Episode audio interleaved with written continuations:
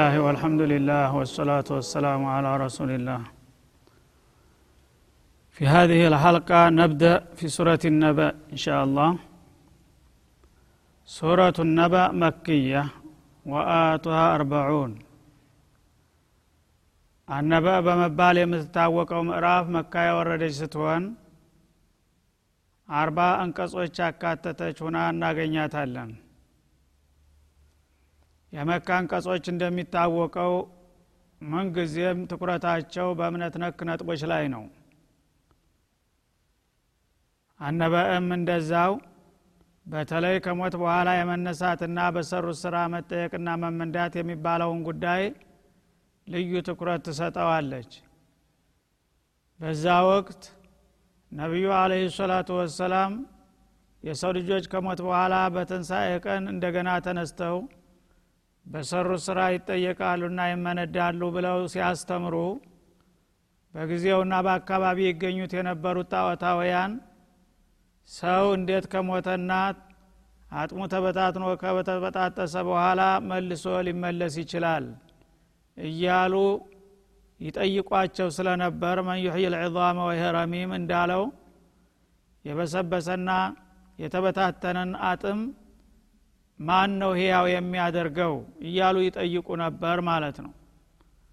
ቁል ዩሕያ አለዚ አንሻ አወለ መራህ እንዳለው በሱረቱ ያሲን መጀመሪያ ካልነበረች ያስገኛት ጌታ ነው። ከሞተና ከበሰበሰም በኋላ እንደገና የሚመልስና የሚያድሰው እንዳለው ሱረቱ ነበእም ይህን ጉዳይ ነው ልዩ ትኩረትና ክብደት ሰጥታ በእሱ ዙሪያ የምታጠነጥነው አመ የተሳአሉን። ከምኑ ጉዳይ ነው እየተጠያየቁ ያሉት? ይላል አላ ስብሓናሁ ወተላ እንግዲህ እነሱ ሰው ከሞተ በኋላ እንደገና ተነስቶና ተመልሶ ይጠየቃል። በሚባልበት ጊዜ ይሄ እንደ እንቆቅልሽ ሁኖባቸው እውን ሰው ከሞተ በኋላ እንደገና ይነሳልና ይመለሳልን?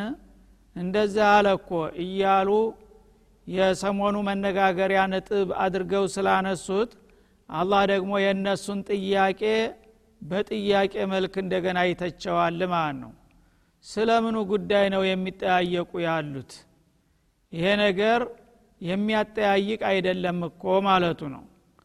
አን ነበእ ልዓظም ስለ ትልቁ ዜና ነው የሚጠያየቁትን ይላል።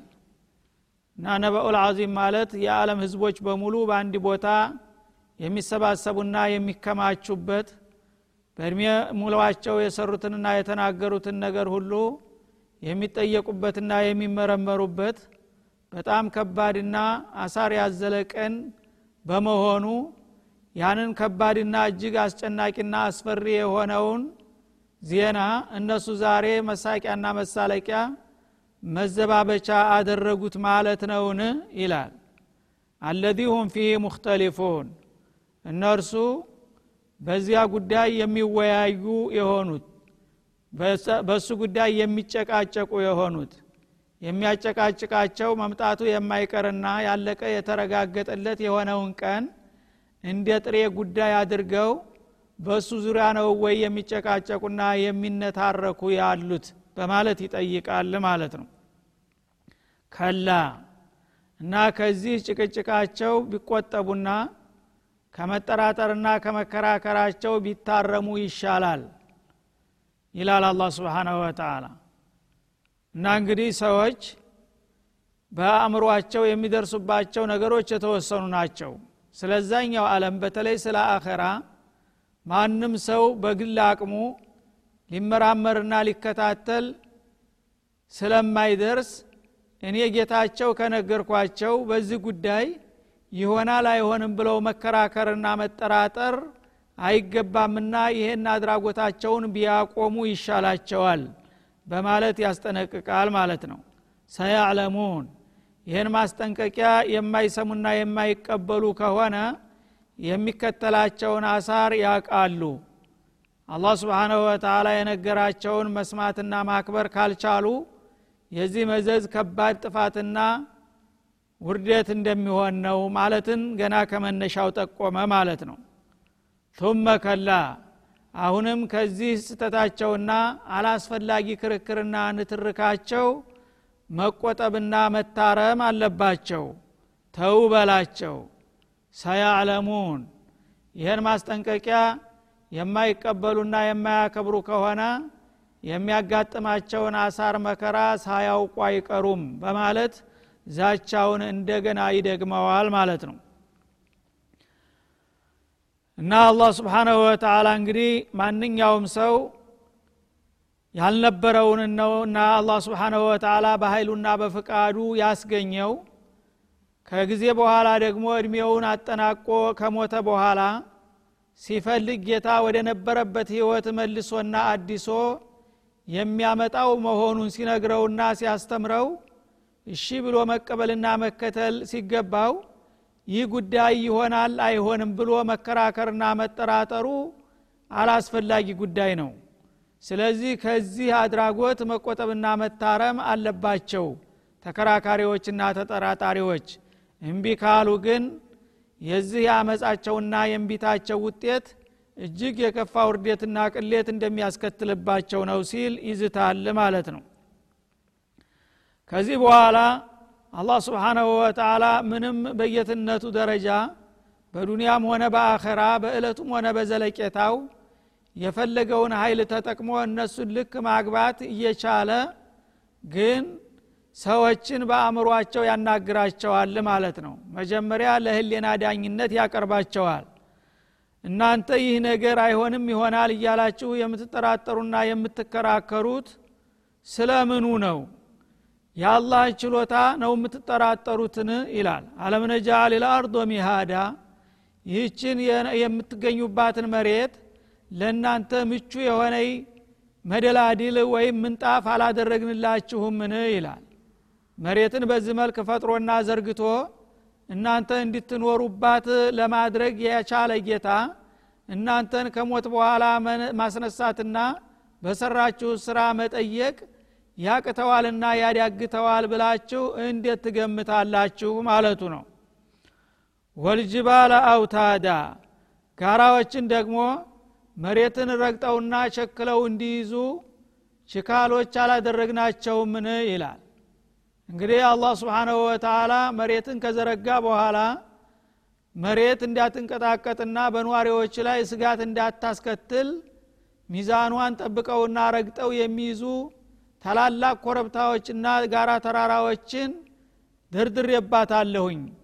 ይህንን ለማድረግ የቻለ ጌታ እናንተን ደካማዎቹን ሰዎች ከሞት ማስነሳትና መመለስ ያቅተዋል ብላችሁ እንዴት ታስባላችሁ ማለቱ ነው አሁንም። ወኸለቅናኩም አዝዋጃ እናንተን ደግሞ በጾታ የተለያያችሁ ሴትና ወንድ አድርጌ አልፈጠርኳችሁምን? ይላል እንግዲህ ሰዎችን አላህ ስብሓነሁ ወተላ መጀመሪያ ነቢዩላህ አደምን ያለ አባትና ያለ እናት በቀጥታ ከጭቃ ሲፈጥራቸው ከዛ በኋላ ደግሞ ከራሳቸው የጎና አጥንት አንዷን አውጥቶ በሰው ምስል ልክ በሳቸው ምስል በጾታ ብቻ የተለየች አድርጎ ሐዋን ሲፈጥርና ሲያስቀምጥላቸው ያላቃተውና ያላዳገተው ጌታ እንደገና ፍራሹን መመለስና ማደስ ያቅተዋል ብላችሁ እንዴት ትገምታላችሁ ይላል ማለት ነው። እና አዝዋጀን ማለት ሰዎች ከፊላቸው ወንዶች ከፊላቸው ሴቶች ሁነው ሁለቱ እስበርሳቸው ተጣማሪና ተፋቃሪ ተባባሪ ለማድረግ የቻለ ጌታ ነው። ይህንን ማድረግ የቻለ ጌታ ሙታን ማስነሳትና መጠየቅም እንደማያቅተው ነው በማለት ተጨባጭ መረጃና ዋቢ ያቀርብልናል ማለት ነው ለኸልቁ ሰማዋት ወለአርድ አክበሩ ሚን ኸልቅ ናስ እንዳለው። ሰማያትና ምድርን መፍጠር ደካማውን የሰው ልጅ ከመፍጠር በጣም የከበደ ነው። ስለዚህ ሰማያትና ምድርን ለመፍጠር በቀላሉ የቻለ ጌታ ሰውን መፍጠርም ሆነ ከሞት በኋላ መመለስና ማደሱ የሚያቅተው ነው ተብሎ አይታሰብምና አይገመትም ይላል ማለት ነው። ወጃልና ነውመኩም ሱባታ እንቅልፋችሁን ደግሞ ለእንቅስቃሴ ማቋረጫና ለአካላችሁ ማሳረፊያ አድርገናል አይደለምን? ይላል። እንግዲህ እንደሚታወቀው የሰው ልጅ በስራ አለም ይሰማራል ይደክማል። ሰውነቱና መንፈሱ በሚደክምና በሚዝልበት ጊዜ እንደገና ደግሞ የረፍት ክፍለ ጊዜ ያስፈልገዋል። ያ የረፍት ክፍለ ጊዜን አላህ ስብሓናሁ ወተላ ራሱ መድቦታል በተፈጥሮ ህግ ማለት ነው እና ሌሊት ጨለማ በሚሆንበት ጊዜ አርፋችሁ እንደገና ሰውነታችሁን እንዲታድሱ አድርገናል አይደለምን? የእንቅስቃሴ መቁረጫ የሆነ ክፍለ ጊዜ መድበንላችኋል ይላል።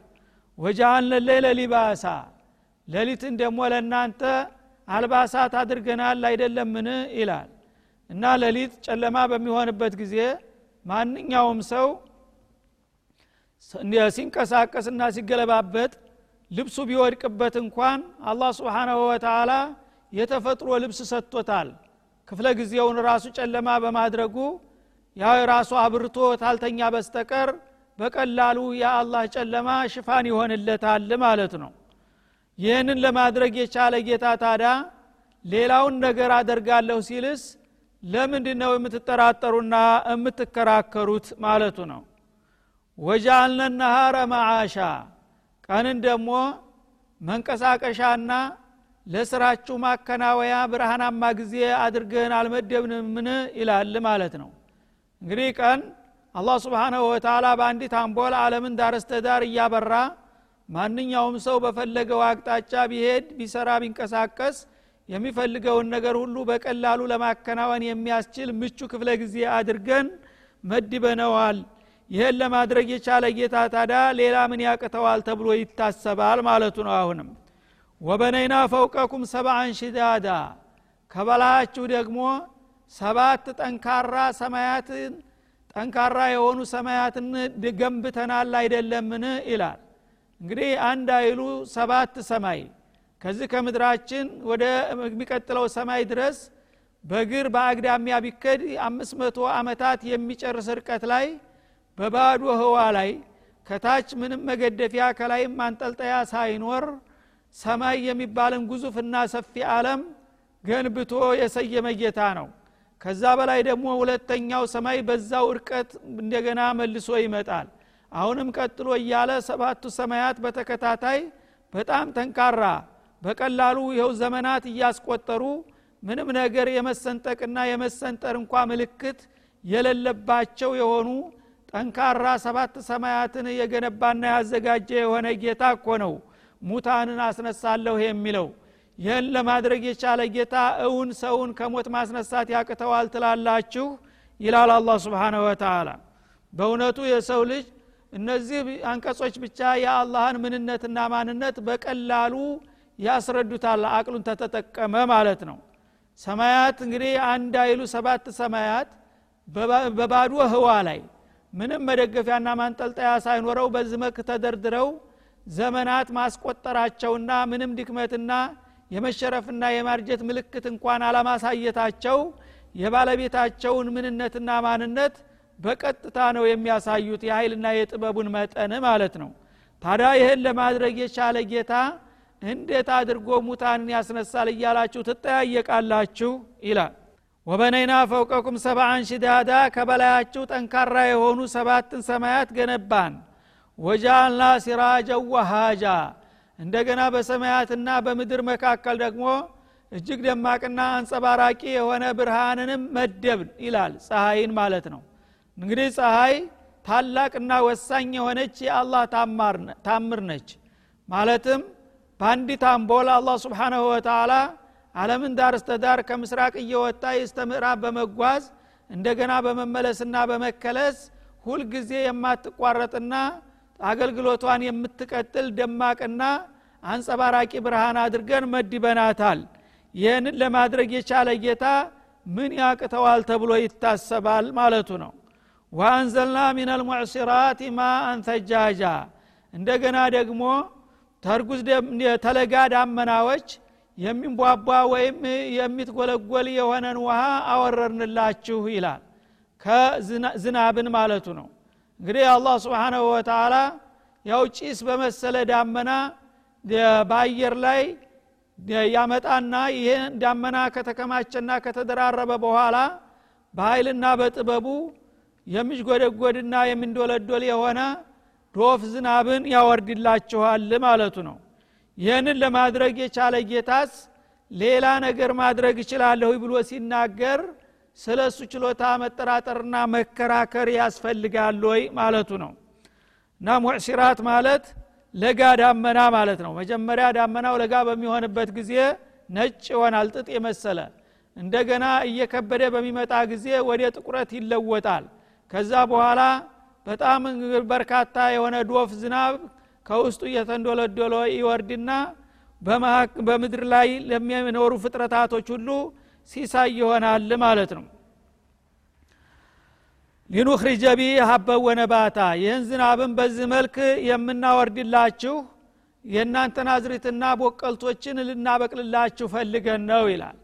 እና ሰዎችን ፈጥሮ ያለ ስታይ ዝም ብሎ አይተዋቸውምና ዝናብ እንዲወርድ አድርጎ በወረደው ዝናብ አማካይነት የአዝሪት የእህል እንዲሁም ደግሞ የአትክልትና የፍራፍሬ አይነቶችን ሁሉ በሱ ልናበቅልላችሁ ነው የምናወርደው። ይህን እንደምናረግ ታውቃላችሁ። ታዲያ ይህንን ማድረግ እንደምንችል ካወቃችሁና ከተስማማችሁ እናንተን ተሞት በኋላ እንመልሳችኋለን ስንላችሁ ለምንድ ነው ግር የሚላችሁ ማለቱ ነው። ወጀናትን አልፋፋ እንዲሁም ደግሞ ቅርንጫፎቻቸው እስበርሳቸው የተደራረቡና የተወሳሰቡ የሆኑ የዳበሩ አትክልቶችም በዚሁ ዝናብ እናበቅልላችኋለንና እናለማላችኋለን። ይህንን ለማድረግ ከቻልን እናንተንም ከሞት በኋላ እንደገና እናበቅላችኋለን ማለቱ ነው። ኢነ የውም አልፈስሊ ካነ ሚቃታ። ስለዚህ የፍርዱ ቀን ቀጠሮ የተያዘለት የታወቀና የተረጋገጠ ቀን ነው በላቸው ይላል። እንግዲህ አላህ ስብሓናሁ ወተላ የተለያዩ ተፈጥሯዊ መረጃዎችን ተደረደረ በኋላ እነዚህ መረጃዎች ማድረግ እስከ ቻልኩኝ ድረስ እናንተ ደግሞ ይመጣል አይመጣም እያላችሁ የምትጠራጠሩና የምትከራከሩበት የፍርድ ቀን የፍርድ ቀን ማለት እለተ ተንሳኤ ማለት ነው። ሰው ከሞተ በኋላ እንደገና ተነስቶ በሰራው ስራ ተመርምሮ በመልካሙ መልካም በመጥፎ መጥፎ የሚመነዳበት ቀን እሱ ቀጠሮ የተያዘለት የማይቀር ጉዳይ ነው እላችኋለሁኝ ነው የሚለው። እና ይህንን እንግዲህ አላህ ስብሓናሁ ወተላ እነሱ በሚያውቁትና እለት ተዕለት በሚያስተውሉት ነገር ነው ማስረጃ የጠቀሰላቸው ማለት ነው። አሁን የተጠቀሱትን ነገሮች በእኔ ኃይሎች የሚደረጉ መሆናቸውን ካወቃችሁና ካመናችሁ እንደገና ደግሞ የእናንተም ጉዳይ መጀመሪያ እንዳመጣኋችሁ ተሞት በኋላም መልሼ አዲሼ እንደማስነሳችሁ በዚህ መረዳት ትችላላችሁ። ስለዚህ ወደዳችሁም ጠላችሁ። የፍርዱ ቀን በእኛ ዘንዳ ቀጠሮ የተያዘለት ነው። ከዛ ከቀጠሮው ቀደም አይልም ወይም ደግሞ አይዘገይም። የተያዘለት ቀጠሮ እለት ሲደርስ ብታምኑም ባታምኑም መከሰቱ አይቀርም ማለቱ ነው። የውመ ዩንፈኹ ፊ ሱሪ ፈተእቱና አፍዋጃ እና በዛ በሱሩ በሚነፋበት ጊዜ የዛ ጊዜ ጉርብ ጉርብ ወይም ቡድን ቡድን እየሆናችሁ ተስገብግባችሁ ትመጣላችሁ እየተፍገመገማችሁ ይላል። ማለት ምንድ ነው የውመልቅያማ በሚደርስ ጊዜ አላህ ስብሓናሁ ወተላ እስራፊል የሚባለውን ታላቅ መልአክ ለዚህ ጉዳይ ነው መድቦ ያስቀመጠው። ማንኛውም ሟች በሚሞትበት ጊዜ ሩሑ ቀንድ የመሰለ የተጠማዘዘ ትልቅ ዓለም የሆነ ማከማቻ መጋዘን ነገር አለው። እዛ እየሄደች ትገባለች እንደ ንብ ማለት ነው። ያ ቀጠሮ በሚደርስበት ጊዜ ንፋ ይለዋል አላ ስብሓናሁ ወተላ እሱን በሚነፋበት ጊዜ እነዛ አርዋሖች ሁሉ በአጠቃላይ አካላቸው ወደ ወደቀበት ቦታ በመሄድ ከአፈር እንደገና ተነስቶ አካሉ ተስተካክሎና ተገንብቶ ቁጭ በሚልበት ጊዜ ሩህ ትገባለች ማለት ነው። በምትገባ ጊዜ ወዳውኑ ይንቀሳቀሳል። ከዛ ለሂሳብ ኑቶሎ ተብሎ ወደ ተመደበው ቦታ ሲጠሩ ያንን ጥሪውን በመስማት እንደ ዛሬ ያለማንገራገር በፍጥነት እየተፍገመገሙና እየተቻኮሉ ሁላቸውም እየተተለተሉ ይመጣሉ ይላል ማለት ነው። እና ዛሬ ይሄ ነገር ይሆናል አይሆንም እያላችሁ ትጠራጠራላችሁ ያ ደርሶ ጥሪ በማረቀርብላችሁ ጊዜ ግን እርግጠኛ ነኝ ሁላችሁም ከያላችሁበት እየተነሳችሁ በቡድን በቡድን እየተተለተላችሁ ፈጥናችሁና ተቻኩላችሁ እንደምትመጡ ነው ይላል ማለት ነው። እና አፍዋጀን ማለት የፈውጅ ጀምዕ ነው።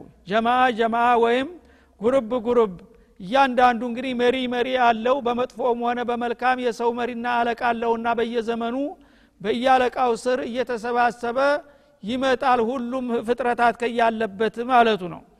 ወፉቲሃት ሰማ ፈካነት አበዋባ ያነ ሰማይ እድሜዋ አልቋልና ትከፋፈታለች ይችላል አላህ ስብሓንሁ ወተላ እንግዲህ ሰማያትን ዳር እስተዳር ምንም ሰንጣቃ ሰባራ ሰጣራ የሌላት ወጥ የሆነች ጠንካራ አለም ናት ብሎ ነበረ። ግን የዛ ጊዜ ጫማ በሚደርስበት ጊዜ ወደ ሌላ አለም ስለሚለወጥ ምድርና ሰማያችን ይወገዳሉ ማለት ነው።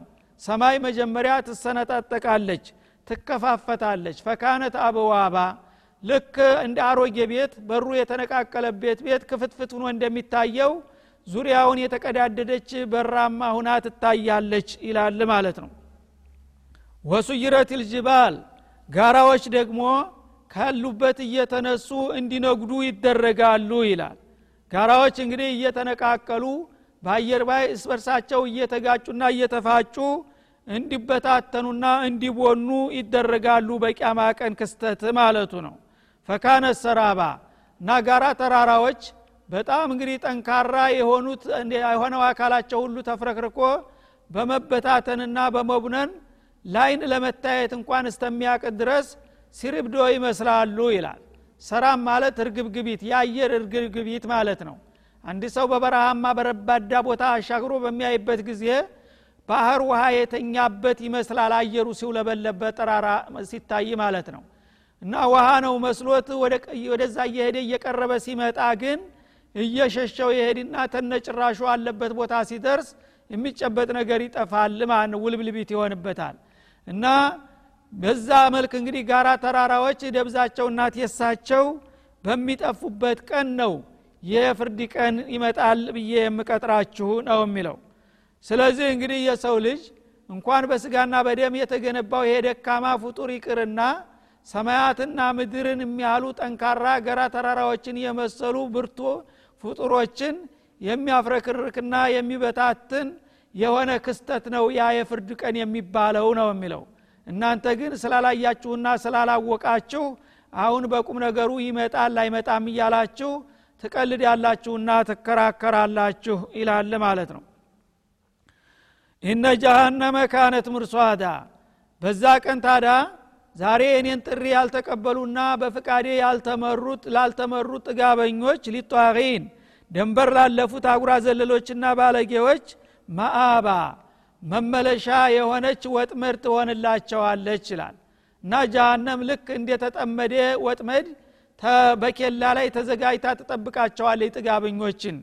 ዛሬ በጌታቸው ያላመኑና ትእዛዙን ያላከበሩትን አጉራ ዘለሎችና ጥጋበኞች አላህ ስብሓናሁ ወተላ ጀሃነምን አዘጋጅቶ ወደ እሱ በመላይካ ኃይል እየተነዱ እንዲመጡና በእሷ ላይ እንዲወድቁ ያደርጋቸዋል ይላል ማለት ነው። ማአባ ማለት መርጃ። የጥጋበኞች ሁሉ መመለሻ ትሆናለች። አቅማቸውን የምታሳውቅ መቀጫ ማለት ነው ላቢቲነ ፊሃ አህቃባ እና እነሱም እዛ ጃሃንም ውስጥ ከገቡ እና ከተመደቡ በኋላ በእሷ ውስጥ ዘመናትን የሚያስቆጥሩ ሁነው ይቀጥላሉ ይላል። አህቃም ማለት ክፍለ ዘመን ማለት ነው። አንድ ክፍለ ዘመን ወይም አንድ ትውልድ ገዳ በሚያልቅ ጊዜ ሌላ ክፍለ ዘመን ወይም ሌላ ገዳ እየተተካ ያለማለቅ ሁልጊዜ በዛ ውስጥ ሲማቅቁና ሲቃጠሉ ሲሰቃዩ ይኖራሉ በማለት ያስጠነቅቃል ማለት ነው። ሊጧቂን እና ሊልሙስሪፊን አልሙዕተዲን በጌታቸው ፍቃድ ላይ የሚተላለፉ እንዲሁም ደግሞ ፍጡሮችን ያላግባብ የሚበድሉ የሆኑ ጥጋበኞችና ትቢተኞችን ጀሃነም እንደ ወጥመር ተዘርጋ ትጠብቃቸዋለች። በእሷ ውስጥ ተገቡና ከወደቁም በኋላ በእሷ ውስጥ ለዘላለም ይኖራሉና ይዘወትራሉ እንጂ የሚለቀቁና የሚያመልጡበትን ምክንያት የለም ይላል ማለት ነው። እና ሕቅብ ማለት ሰማንያ ወይም መቶ አመት ማለት ነው። አንድ ምዕት ዓመት በሚጨርሱ ጊዜ ሌላው ምዕት ዓመት ደግሞ ይቀጥልላቸዋል። ያንን ሲያገባድዱ ደግሞ ሌላው እየቀጠለ እስከ ዘላለም በዛ መልክ ይቀጥላል በማለት ያሳውቃል ማለት ነው። ላ የذቁነ ፊሃ በርደን ወላ ሸራባ። በዛች በጃሃንም ውስጥ ቀዝቃዛ አየር አይቀምሱም ተቀጮቹ። እንዲሁም ደግሞ የሚጠጣ ፈሳሽ ነገርም አያገኙም ይላል ማለት ነው። እና የቅጣት ሀገር ስለሆነች የሚያስደስትና የሚያረካ ነገር አያገኙም ማለቱ ነው በዛ ቦታ። ላየذቁነ ፊሃ አይ ፊ ጀሃነም። በዛይ በጀሃነም ዓለም ውስጥ የገቡ ጥጋበኞች በቅጣቱ ላይ በሚወርዱበት ጊዜ ኃይለኛ ቃጠሎ ይለቀቅባቸዋል። በዛ በቃጠሎ ሳባ ኃይለኛ የውሃ ጥም ይሰማቸዋል እራብም ያጋጥማቸዋል። የዛ ጊዜ መጀመሪያ አየሩን የሚያቀዘቅዝ ቀዝቃዛ አየር አይፈቀድላቸውም። እንደገና ደግሞ መጠጥም አይሰጣቸውም። ኢላ ሐሚመን ወገሳቃ። ምናልባት ካስፈለገና ከሚጠቅማቸው ከሆነ እጅግ አይፈሉ የፈላ ውሃ። በጣም የፈላና እንፋሎቱ ገና ባሻጋሪ የሚገሸልጥ የሆነ ውሃ። ወገሳቃ እንደገና ከገዛ ፈሳሻቸው ማለትም ከዥና ከመግላቸው እየተንጠፈጠፈ ከራሳቸው የሚወርደውን ፈሳሽ ያንን እንጠጣ ካሉ እሱ ይፈቀድላቸዋል። ከዛ ውጭ ግን የሚያረካና የሚገነባ ወይም ጥማት የሚያስወግድ ምንም አይነት መጠጥ አይሰጣቸውም ይላል። ጀዛአን ዊፋቃ። ይህንንም ያደረገው ለምንድ ነው አላህ ስብሓናሁ ወተላ በስራቸው ተመሳሳይ ምንዳ ሊሰጣቸው ፈልጎ ነው ማለት ነው። እና ስራቸው ክፋትና ጥፋት ነበረ። በጌታቸው ማጋራት ብሎም መካድ እንደገና ሙታንን አስነሳለሁኝ ብሎ በሚነግራቸው ጊዜ መሳለቅና ማሾፍ ነበርና የዛ የኩይ ተግባራቸው ምንዳ እንደዚህ ሊሆን ነው የሚገባው ማለት ነው። በጣም እረፍት የሌለው ቃጠሎ እንደገና መጠን የሌለው ራብና ጥም ይለቀቅባቸዋል የራብና የጥማቱ ክፋት እና ብዛት የገዛ እዣቸውን የሚያስጠጣና የሚያስበላ ይሆናል ማለት ነው። ይህንንም አድርጌ በምመነዳቸው ጊዜ ለምን ጨከንክባቸው አትበሉኝ? የእነሱም ስራ ከዚህ ያልተሻለ ነውና። የፈጠራቸውን ጌታ በማክበርና ያዘዛቸውን በመስራት የከለከላቸውን በመከልከል ፈንታ ማን አለብኝ ብለው በእኔ ላይ ሲያሾፉና ሲሳለቁ ነቢያቶችን ሲያስተባብሉ ስለቆዩ የዛ የስራ ዋጋና ውጤታቸው ይህ ነው ተሳማሚ የሚሆንላቸው ይላል ማለት ነው። ለምን? ኢነሁም ካኑ ላ ሒሳባ እነሱ በምድር ላይ እያሉ እኔ ፊት ቀርበው መመርመርን አይፈሩምና አይከጅሉም ነበር ይላል ማለት ነው። እና በዱንያ ላይ እያሉ ከሞት በኋላ ተነስታችሁ በሰራችሁ ስራ ትጠየቅና ትመነዳላችሁ ተብሎ ሲነገራቸው እውነትም ይህ ነገር ሊመጣ ይችላል ብለው አያስቡምና አይፈሩም አይጠረጥሩም ነበር። መን ዩሕይ ልዕዛመ ወይሄ ረሚም የበሰበሰን አጥንት ማን ነው መልሶ የሚያድሰው እያሉ ይሳለቁ ነበርና የዛ ክህደታቸውና አመፃቸው ውጤት ነው። ይህን አይነት ውጤትና ቅጣት የሚያስከትለው ማለቱ ነው እነሁም ላ የርጁነ ሒሳባ ማለት እንግዲህ በመጥፎ ስራቸው እንደማይቀጡ በመልካም ስራ እንደማይመነዱ ጭራሹን የመነሳትና የመጠየቅን ጉዳይ ከመጤፍ የማይቆጥሩ ግምት የማይሰጡ ደንዳናዎችና ደረቆች በመሆናቸው ለደረቆች መድኃኒቱ እሳት ነውና የዚህ አይነት ቅጣት ነው የሚጠብቃቸው ይላል። ወከዘቡ ቢአያቲና ኪዛባ በአንቀጾቻችንም ማስተባበልን ሁሉ አስተባብለዋል ይላል አላህ ስብሓናሁ ወተላ ነቢያት ልኮ መለኮታዊ ቃሉን በሚያወርድበት ጊዜ የጌታን ቃላቶች ማክበርና መከተል ሲገባቸው የምን የጌታ ቃል ነው እያሉ ያስተባብሉ ነበር። እንዲሁም ደግሞ ለነቢያቶች ሙዕጅዛ ወይም ተአምር በምሰጣቸው ጊዜ አላህ ጌታቸው የሰጣቸውን ተአምር ሲሕር ነው ሟርት ነው እያሉ ያለ ስሙ ስም እየሰጡ ተልኮውን ያጎድፉ ነበረና የዛ ውጤት ነው ለዚህ ያበቃቸው ይላል ማለት ነው። ወኩለ ሸይን አሕሶይናሁ ኪታባ። እነሱ የሰሩትን ስራ ሁሉ በጽሁፍ አጠናቀን አዘጋጅተነዋል ይላል አላ ስብሓነ ወተላ እና አሕሳሁ ላህ ወነሱህ እንዳለው እነሱ ቢረሱትም እንኳን የሰሩትንና ያወሩትን ነገር ሁሉ አላህ ስብሓናሁ ወተላ በጽሁፍ አጠናቆ በጽሁፍ አጠናቆ አዘጋጅቶ አስቀምጦታል። በዛ በስራቸው መጠን ነው ዋጋቸውን የምንሰጣቸው ይላል ማለት ነው። ፈذቁ ፈለን ነዚደኩም ኢላ አዛባ። እና እናንተ በዱንያ ላይ እያላችሁ ስንመክራችሁና ስንነግራችሁ ምን አለብን ብላችሁ በማመጻችሁ ያዘጋጀንላችሁን ቅጣት እነሆ ቅመሱ ተቋደሱ እንደሚባሉ ነው እዚህ ቅጣት ከገባችሁ በኋላ ሌላ ቅጣት ከመደረብ በስተቀር ሌላ የምንጨምርላችሁ ነገር የለም የሚል መርዶም ይነገራቸዋል ይላል። እና እንግዲህ አላህ ስብሓናሁ ወተላ በሞት በኋላ ተነስቶ መመንዳቱን የሚጠራጠርና የሚከራከር የሆነን ሰው ይህንን መጠራጠርና መከራከሩን እንዲያቆም ይህንን ካላቆመ ግን አሳር መከራ እንደሚጠብቀው ያን ደግሞ በሚመጣ ጊዜ እንደ ዛሬ በቃል ሳይሆን በስራና በተግባር እንደሚያሳየው የሰራውን ስራ ሁሉ አንዲት ቅንጣት እንኳ ሳይቀር እንደማይረሳና አጠናቆ እንደሚያመጣና እንደሚመነዳው ነው የሚያረጋግጠው ማለት ነው። ስለዚህ አላህ ስብሓንሁ ወተላ እንግዲህ በዚህ መልክ የነገረንና የመከረንን ነገር ከልብ ተቀብለን የጌታን ማስጠንቀቂያ ማክበርና ያዘዘንን በመስራት የከለከለንን በመከልከል የመከረንን በመቀበል ከእሱ ፍቃድ ጋር ራሳችንን ማጣጣም ያስፈልጋል እያል ይሄ ዙር በዚህ ይጠናቀቃል وصلى الله وسلم على النبي وآله وصحبه وسلم وإلى لقاء آخر إن شاء الله